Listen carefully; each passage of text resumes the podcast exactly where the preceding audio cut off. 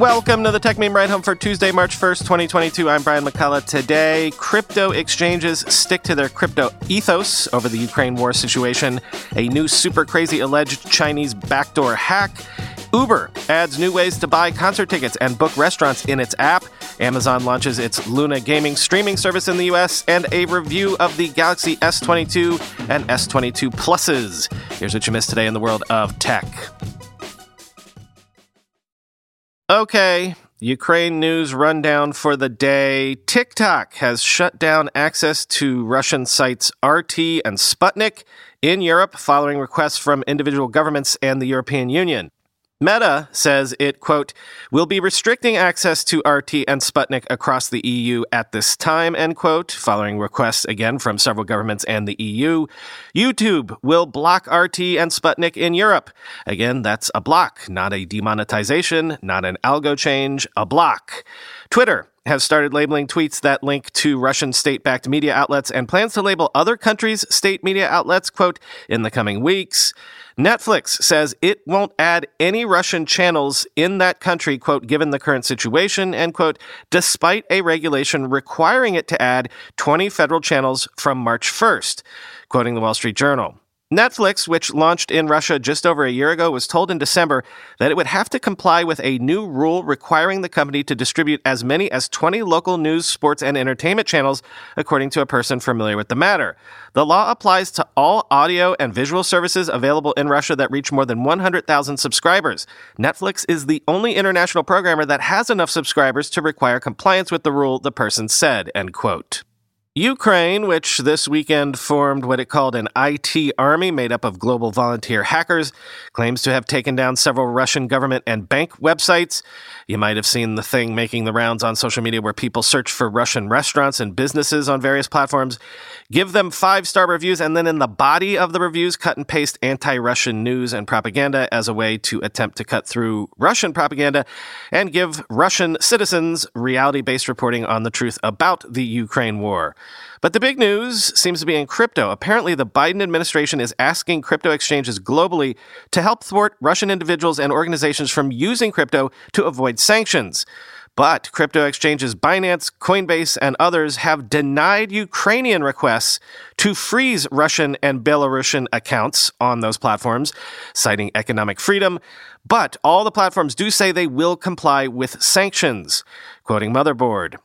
A spokesperson for US based exchange Coinbase told Motherboard that the company will not comply with the request to ban all Russian users, citing economic freedom and the harm that a ban would bring to average Russians, but that it is complying with existing sanctions. Coinbase conducts sanctions screening as a part of its onboarding process, the spokesperson said, and blocks transactions between sanctioned entities as well as uses analytics to identify illicit transactions. Binance, the world's largest crypto exchange, is complying with the sanctions, but a spokesperson for the company said it would not honor Ukrainian requests and, quote, unilaterally freeze millions of innocent users' accounts, end quote, CNBC reported. Johnny Liu, CEO of the crypto exchange KuCoin, similarly told CNBC that the company considers itself a neutral platform that would not do anything beyond what is legally required, adding that it didn't support, quote, actions that increase tensions. Jesse Powell, the CEO and co-founder of the US based Kraken exchange, went further in a Twitter thread Sunday evening saying that while he understood the quote, rationale for this request. He would not freeze all Russian accounts unless legally required to do so. Powell said such a request went against Bitcoin's, quote, libertarian values, and that crypto was supposed to be, quote, a weapon for peace, not for war, end quote. He added that the company's own mission was to bring people into the, quote, world of crypto where arbitrary lines of maps no longer matter, where they don't have to worry about being caught in broad, indiscriminate wealth confiscation, end quote.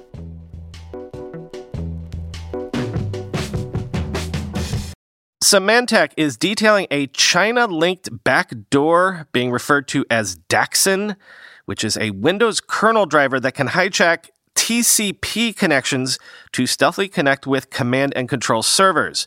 Quoting Bleeping Computer. According to a technical report published by Symantec's Threat Hunter team today, Daxin is one of the most advanced backdoors ever seen by Chinese actors. One point of differentiation in Daxin is its form, which is a Windows kernel driver, an atypical choice in the malware landscape. Its stealthiness comes from its advanced communication features, which mix its data exchange with regular internet traffic. Daxin is, without doubt, the most advanced piece of malware Symantec researchers have seen used by a China-linked actor, Symantec said in a new report. Quote, Considering its capabilities and the nature of its deployed attacks, Daxin appears to be optimized for use against hardened targets, allowing allowing the attackers to burrow deep into a target's network and exfiltrate data without raising suspicions, end quote.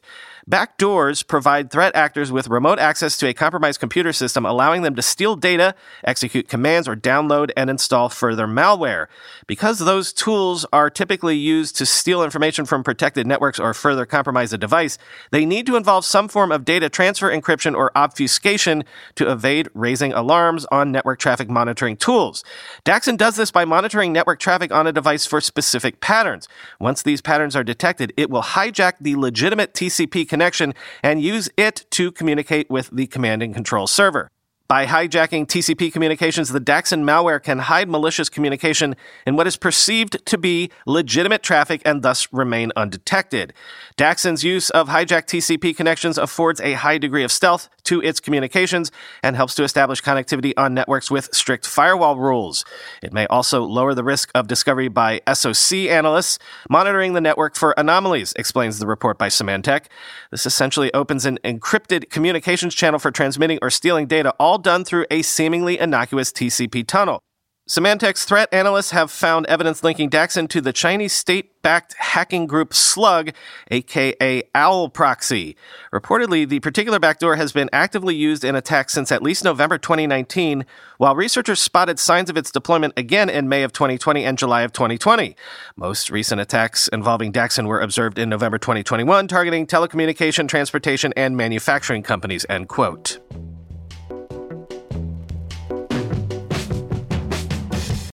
Uber has added new ways to buy concert tickets or book restaurants, all from within its app. Because why not? Welcome to the Explore tab. Quoting The Verge. Uber has always had aspirations outside of just being a taxi broker. But as the company shifts more into food and grocery delivery, it can be hard to remember its roots as a product used by people to move around cities. Now, Uber wants to remind its customers of that legacy while also bringing more Yelp style features into its app.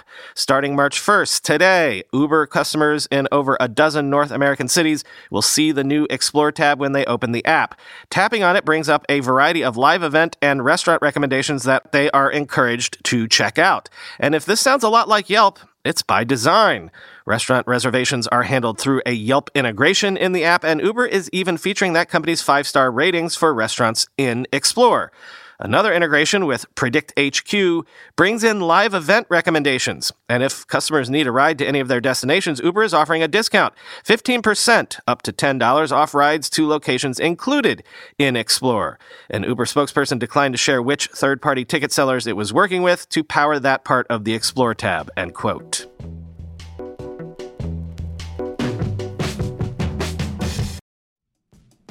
We're being sponsored today by a company on a product that longtime listeners know I have used for years and cannot, literally cannot live or at least work without it. 1Password. One Password combines industry leading security with award winning design to bring private, secure, and user friendly password management to everyone. Companies lose hours every day just from employees forgetting and resetting passwords. A single data breach costs millions of dollars. 1Password secures every sign in to save you time and money, any device, anytime. 1Password lets you securely switch between iPhone, Android, Mac, and PC with convenient features like autofill for quick sign-ins. All you have to remember is the one strong account password that protects everything else. Your logins, your credit cards, secure notes, or the office Wi-Fi password.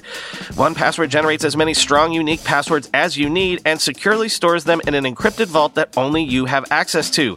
I started using 1Password, what, a decade ago? Join me and over 100,000 businesses on board the 1Password bandwagon. Because right now, my listeners get a free two-week trial at onepassword.com slash ride. That's two free weeks at the number one, the word password, all one word, dot com slash ride. Onepassword.com slash ride. The digital world is fascinating with pivotal events, people, and societal changes that led to how the internet was designed the way it was. You know that I know this, having written a book about the internet history and done internet history podcasting, but there's a great new podcast that covers this journey, which is right up my alley the Traceroute Podcast, a seven part series about the inner workings of our digital world. I just started listening, and I think you should too. The Traceroute podcast is more than a history of the internet, it's an inside look into the people and the events that shape the way that networks are built. Traceroute will be diving deeply into the physical infrastructure of what makes up the internet as we know it today and where it could go in the future. With interviews and stories from some of the leading technologists, entrepreneurs, and innovators of the past 40 years who were there in the trenches trying to solve complex hardware and software problems that no one had ever faced before. I love this show so far because it covers years beyond what I've researched and it does deeper dives into the technical underpinnings than I've ever done myself because I'm not technical. Seriously, the episodes I've heard are fantastic. Listen and subscribe to the Traceroute podcast on your favorite podcast platform or go to origins.dev and learn more. That's the Traceroute podcast. Amazon has made its Luna game streaming service available to anyone in the US and added new features to the service, including free games for Prime members. Quoting The Verge, Luna was announced in the fall of 2020, but since then, it has only been available to a limited number of customers through an invite only early access program. Today's launch, however, finally opens up the service for anyone to use in the United States, which could significantly expand the number of Luna customers. Alongside the broader launch, Amazon also announced three additional channels, Luna's term for bundles of games that customers can subscribe to on a monthly basis, similar to Microsoft's Xbox Game Pass that customers will be able to enjoy. The most notable of the new additions is the Prime Gaming channel, which will offer Amazon Prime members a selection of free games to play on Luna that rotate each month. To start things off in March, Prime members will get access to Devil May Cry 5, Observer, System Redux, Fogs, and Flashback. Additionally, Immortals Phoenix Rising will also be available to play for free, but only from March 8th through March 14th instead of the entire month, as is the case for the other titles listed. Also launching on Luna is the Retro channel, which will include classic games like Street Fighter II, Hyper Fighting, Metal Slug 3, and Castlevania Anniversary Edition, and the Jackbox Games channel, which includes all eight Jackbox Party Pack titles. Amazon is also using the Jackbox Games channel to debut a new Luna Couch feature that lets other friends join you in playing even if they don't subscribe to Luna themselves. Both the Retro channel and Jackbox Games channel will cost $4.99 per month. Luna works differently from other cloud services like Google Stadia, where players can purchase games like they would for any non streaming based platform. Instead, players subscribe on a monthly basis to individual channels which come with their own bundles of games. Currently, Amazon offers the primary Luna Plus channel at $5.99 per month, the Ubisoft Plus channel $17.99 per month, and the Family channel $2.99 per month, along with the new additions mentioned above. Lastly, Amazon is using the official Luna launch to debut a few new features for the platform. The company is leveraging its ownership of Twitch to add native support for one click broadcasting. Simply press a button on Luna and you'll be instantly able to stream your game live, complete with a camera feed overlay. There's even a QR code system for users playing on Fire TV to link their phone to use as a webcam, end quote.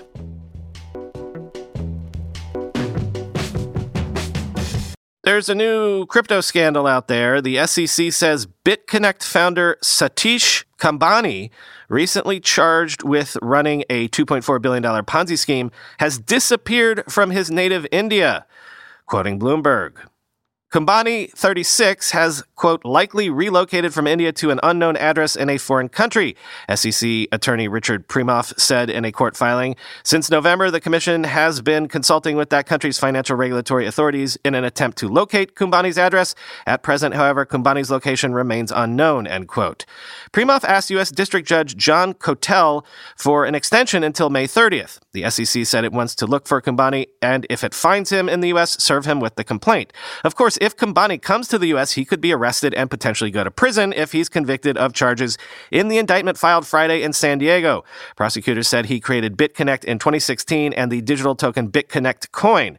Kumbhani touted BitConnect's quote lending program based on proprietary trading bots and volatility software that would trade on the global crypto markets. But in reality, the lending program was a massive Ponzi scheme that raised $2.4 billion from investors around the world before shutting down in January 2018, prosecutors said.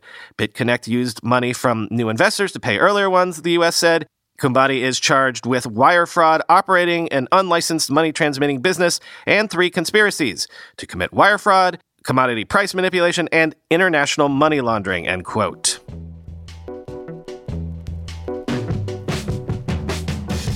Finally, today we had the review of the big boy last week, but let's do a quick review of the Samsung Galaxy S22 and S22 Plus. As always, we're going to turn to The Verge. Allison Johnson says both of these phones have excellent performance, excellent cameras, great build quality, and interesting to point this out, a great support policy. But battery life is poor, and she says the One UI feels cluttered. Quote, the Samsung Galaxy S22 Plus is the high end Android phone most shoppers in the US should buy in 2022. The Plus and the smaller but similar standard S22 aren't perfect. Battery life, for one, is a weak point, and that's something to consider seriously. There are better options if you're looking for something a little more stylish or with a few more bells and whistles, but the vast majority of people who are just looking for a fast, reliable Android device to hold on to for the next few years need to look no further than the S22 Duo. End quote. Then that note of caution on battery life, quoting again. When I tested the S22 Ultra, the battery drained faster than I expected, though I was able to get through a day of heavy use. The S22 and S22 Plus seem to draw power even faster. The little S22 also gets a smaller 3,700 milliamp hour battery versus the Plus model's 4,500 milliamp hour cell. I saw the S22 battery take an alarming plunge from 30% to 20% over half an hour of downloading apps and logging into accounts, and in a day of typical use, the S22 was down to 58% by 3 p.m. That's without even really trying to push the battery battery in any challenging way, like streaming video or playing a game. Downloading and playing Genshin Impact for about 30 minutes brought that percentage right down to the low single digits. The S22 Plus doesn't fare much better, though it has a bigger battery, there's also a bigger screen to power, so stamina feels about the same. If seeing a number lower than 20% on your battery level indicator makes you break out into hives, then the S22 may not be for you. Generally speaking, both the S22 and S22 Plus will get through a day of use, but even a moderate user might be coasting on fumes at the end of the day, end quote. And then her conclusion, giving both devices an 8 out of 10 Verge review, quote, the S22 and S22 Plus will more than satisfy the needs of most mainstream users who want a high end slab style Android phone that will get them through their daily tasks reliably. They're fast, well built, and include high end features like bright 120Hz displays and a good 3x telephoto camera. The standard S22 in particular is the smallest Android phone I've tested in a long time, and it is refreshing. It fits all the way into the side pocket of my yoga pants, and more than once I actually checked to see if it was there because it was so light that I didn't feel it. It's not iPhone mini small, but it is one of the smallest high spec Android phones out there, and it was deeply appreciated by this small phone fan. Battery life is a significant weak point on both models, though. If high powered tasks like streaming video and playing games make up any significant portion of your daily use, then I wouldn't recommend the S22. If you only occasionally stream an episode of a 30 minute show and seeing your battery percentage under 20% at the end of the day doesn't freak you out, then you'll be just fine. The Pixel 6 Pro is an obvious competitor here as it sits between the standard S22 models in price at $900. It's an excellent phone with cleaner software, better battery life, and some novel Google additions like a feature that transcribes the automated phone tree options you're presented with when calling a business. It's a bigger, bulkier device than the S22 Plus, but if you prefer a less cluttered interface and battery is a major consideration, go with the Pixel. The S22 and S22 Plus feel like a good fit for the mainstream, though. There's the Ultra above the standard S22 models, but it's pricey at $1,200 and feels like an enthusiast device with its stylus and multitude of cameras. The mid range class isn't far behind, including Samsung's very good Galaxy A52 5G with better battery life but less robust performance. The S22 and S22 Plus occupy a comfortable spot in the middle, one that will please a lot of people. The phone's solid support policy will see them through many years of use. Day to day performance is excellent, and the versatile camera system handles most photographic needs well. As long as you don't ask too much of the phone's battery or you don't mind a midday recharge, the S22 is a very good middle ground. End quote.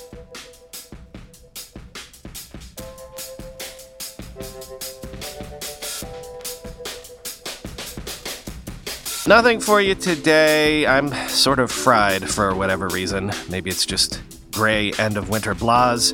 Talk to you tomorrow.